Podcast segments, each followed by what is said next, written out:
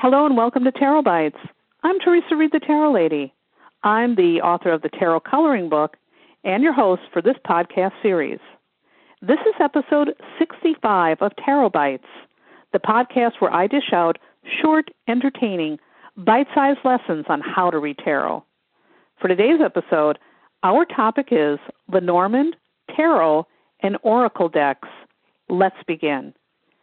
So, as you know, my audience, in Tarot Bites, we mostly focus on tarot. But today, as I stated above, we are going to be chatting about a few of the other popular decks on the market with my friend Shaheen Miro, who is the creator of the Lunar Nomad Oracle deck. Welcome, Shaheen. Hi, Theresa. Thank you for having me. Thank you for being here. I am so in love with your deck. I think the Lunar Nomad Oracle deck is just simply stunning. So, first of all, thank you for creating it. Thank you. It was really a wonderful process and journey. Well, can you tell us what, real quickly um, what inspired you to create this deck? How did it come about? So, for me, the Lunar Nomad Oracle really began as sort of this personal exploration of just my own intuition, my own um, my own journey with images. Um, I am a multimedia artist and I do collage work, and I started to really fall in love with all of these old images and photos and, and pictures and illustrations, and it was almost like by playing with them and, and kind of letting them speak to me, the spirit behind the the drawing it started to turn into these beautiful collages. And so my background is in tarot, but I became intrigued by the Lenormand. And so there are 36 images or 36 symbols in Lenormand, and I started using those as a springboard for my own artistic interpretation and my own intuitive exploration. So the Lunar Nomad is really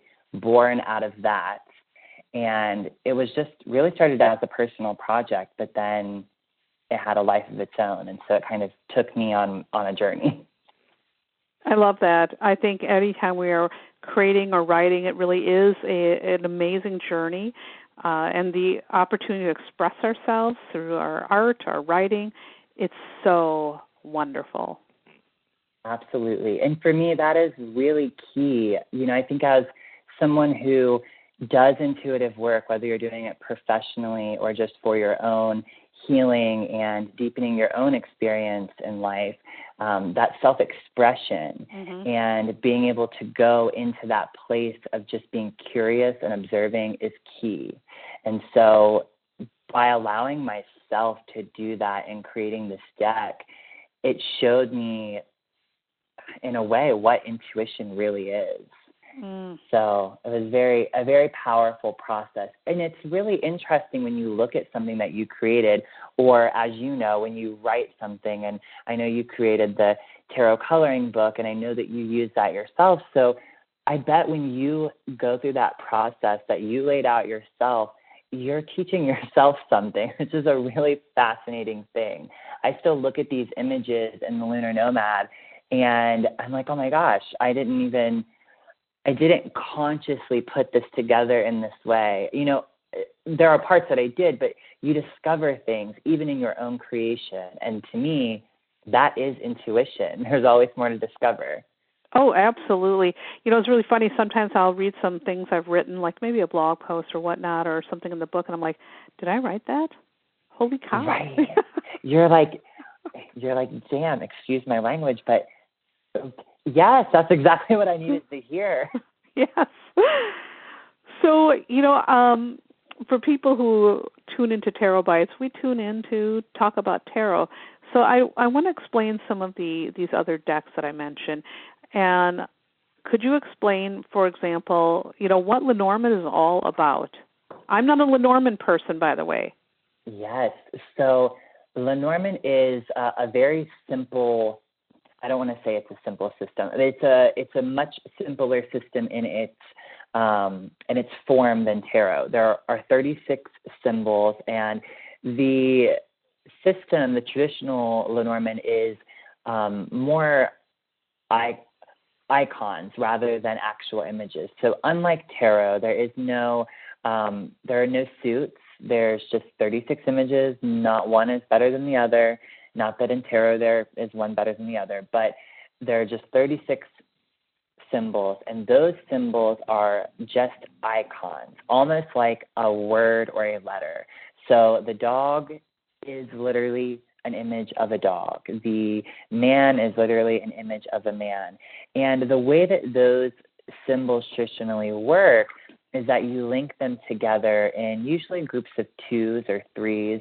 And it's almost, again, like putting words together to form a sentence. And so when I worked with that system and beca- became intrigued by it, what I liked about it was the symbol itself was open for interpretation or it was sort of a had space for you to put your intuition on it whereas with tarot there's a little bit more context or subtext that comes with the actual card. So a lot of readers who read lenormand uh, tend to focus on more mundane things. It tends to be um, less cerebral or psychological and more about the tangible. Um, actually, when the Lenormand system came back into kind of the present day consciousness, because it's a system that has been around for a couple hundred years, it came back and really tried to reclaim this idea of fortune telling, which mm-hmm. is sort of like a no no in tarot circles. And the reason why is it's really good at spelling things out. You know, so let me just give you an example. If you were to pick a card like the man plus the heart, then that might mean that you're going to meet a man who captures your heart or who gives you love. You know, so it can really be very simple, very simple language. It kind of is what it is. And that makes it a very powerful system. Mm-hmm. But a lot of people who have a tarot background or who work from a very intuitive place, I feel like sometimes they stumble with the simplicity of it. Right on, and I think that's my problem with it. Mm-hmm. So I totally get that. You know, and, and it's it's interesting because one of the first tarot readings that I ever had from somebody else was someone who used the Lenormand. And he was a a guy who was known as a local ghostbuster and he saw auras and that's the deck he read with. And he was great. Fabulous. Yeah. Well, and so let me just say, um, I, I don't think that everyone who reads Lenormand um, works in that way where they just read it like I almost want to say by the book because it, is very much a system of memorizing interpretations. And I'm kind of a rebel as an Aquarius. I feel like I really own that. Just like Lenormand reminds me a lot like um, tea leaf reading, where there are symbols, and usually people memorize the symbols and they say, Well, I see an acorn, so that means growth. Whereas for me, really working with symbols starts with what a symbol means for you. Mm. And I feel like that is so key in every divinatory system. So, a card, you can read any card. Have you ever seen the movie called The Gift? Um, yes. Cate Blanchett? Yeah, and in that movie, she uses the ESP cards, and I was fascinated by that as a little kid because it's like there's nothing there, but what they are is a, a key or a doorway or really just a springboard for your own intuition to mirror back to you. And a lot of people who use um, cartomancy in general, I feel like it's a way for people who are afraid of their intuition or who don't want to bring intuition into the equation. It gives them a way of of gaining information and having a system where it's like A plus B equals, you know, see. And I don't work that way, so I don't teach that way, but it's there if you want it. Mhm. The Gift was such an amazing movie. One of my actually one of my yoga students forced me to watch it and he said, "You need to watch it. It reminds me of you." And of course, I had some experiences in my career that were so much like that movie. I got to tell you, I was flipped out. My husband and I were watching, and I said, This is really what it's like doing this work. So I will just say, I live that. it's a great movie. It is a great movie. Yes. So let's go into Oracle decks. You know, um, what do people need to know about Oracle decks? There's so many on the market now. So I want to. This is so funny, and I I think about this all the time. So when I created the Lunar Nomad Oracle, as you noticed, it's called an oracle, not a Lenormand a Lenormand deck. And the reason why is I kind of put my own interpretation on that, not just with the images, but I also added cards to the system. And um, oracles themselves, I mean, an oracle is just anything that allows you to communicate with the divine or with spirit or with inner wisdom or intuition. But an oracle deck really is just a system that somebody, you know, created and it can be there are traditional oracles. I mean tarot is a traditional oracle, uh, Lenormand's a traditional oracle, but when we think of oracle decks, most of the time we think of systems that have been created by someone purely based on their own uh, artistic um, interpretation or their own experience. And I always think of Lady Gaga and her album Art Pop because she says my art pop can mean anything. And it's this juxtaposition or this play on the idea of pop art. And I always think of that. Like when I think of the lunar nomad or when I think of oracles, I'm like, your art pop can mean anything. It's like, it's up to you. You're literally just creating this system that um, allows you to play and, and experience intuition. So, um, a lot of oracles, though, that you'll see are like the angel cards by Doreen Virtue. Mm-hmm. Um, in her in her career, in the beginning of her career, she was very influential in creating uh, angel oracle decks, which felt very safe to people. And uh, and I kind of want to talk about that for a second. So I feel like tarot is profound because it is like um, it's like when you look at it, you're looking at the surface of the water, and then you realize and you stick your head under that there's a whole ocean down there. Um, I think Lenormand as an oracle system, it tends to be a little bit easier to wrap your head around, and then you can kind of take it wherever you want. And whereas an oracle deck, um, can kind of be on either end of the spectrum. And oracle decks usually, especially the angel oracle decks, usually feel really safe for people because there's not a lot of rules. They're usually very simple. They are what they are. So most of the cards have a word on them, which makes people feel very comfortable. It's usually a picture with a word, and the word is usually straightforward. So you might have um, you know, the Archangel Michael on a card and it will say protection because he's a an angel that is known for protecting people. Or it might have a whole phrase on it. So it it kind of takes the ownership out of people's hands a little bit, I want to say, but it also gives them the security or the the uh, feeling of safety that they might need in order to start the conversation with their intuition. Does that make sense? It absolutely makes sense. Thank you. So, you know, we got these three main different types of decks. How might people use these three types of deck, Tarot, Lenormand, and Oracle's Oracle decks together, or do you think they shouldn't? Should they be separate entities?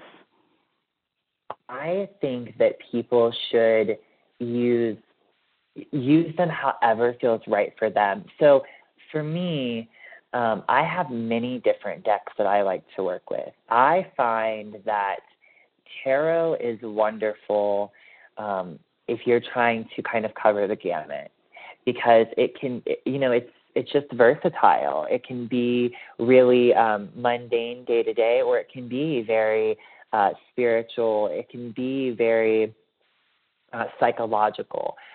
I feel like if you're just beginning and you are someone who tends to be a bit more um, right brain, uh, intuitive, imaginative, or as I like to call um, lunar, then working with the system like an oracle.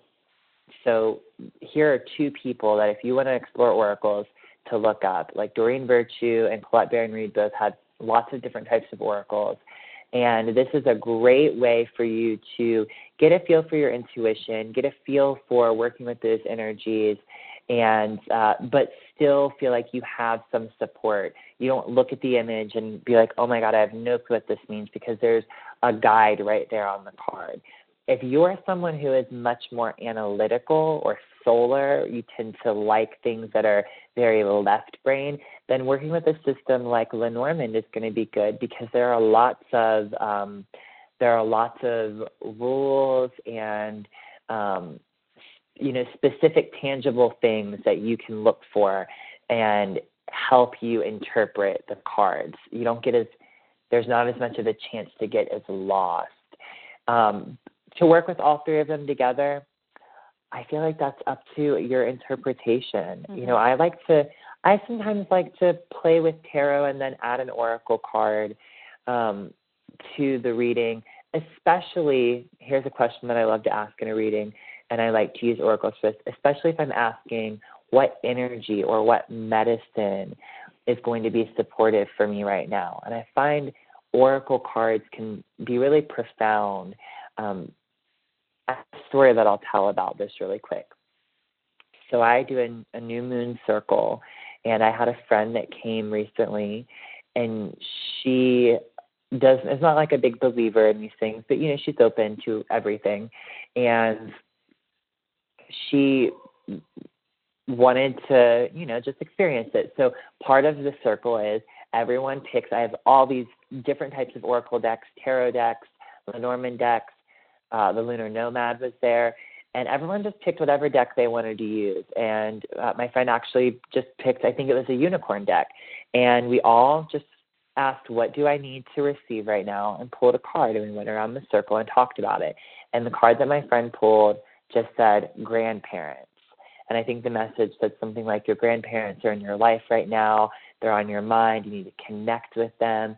And my friend is actually, uh, her grandfather is is dying of cancer right now. Wow. And um and it's been this huge thing and he is like the pillar of her family and it's kind of it's just been this thing that she just has no clue how to deal with it.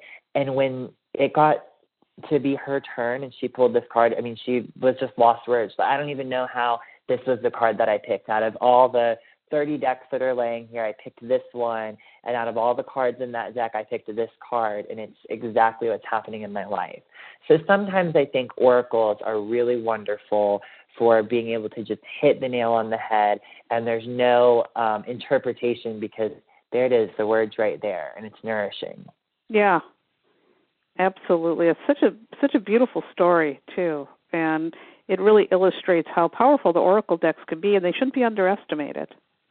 Absolutely. I think that's, I love that you say that because I feel like a lot of people feel like they're kind of the uh, lesser version of tarot. Like you're, you're not doing the real thing. And I feel like that's really, really not true. And I'm, I'm kind of just going to be tough love and say that's just a reflection of your own ideas of intuition. Absolutely. I agree 100%.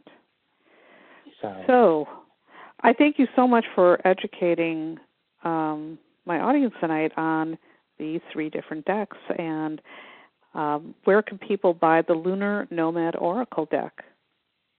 Well, thank you for having me, and I'm so happy to talk about this. The Lunar Nomad Oracle is being published through Weiser, so you can go to uh, Weiser Books to find it, or you can obviously get on Amazon, Barnes and Noble, or visit me at ShaheenMiroInsights.com and learn all about the deck, see the images, and purchase it for yourself and join me on the lunar side. Thank you so much.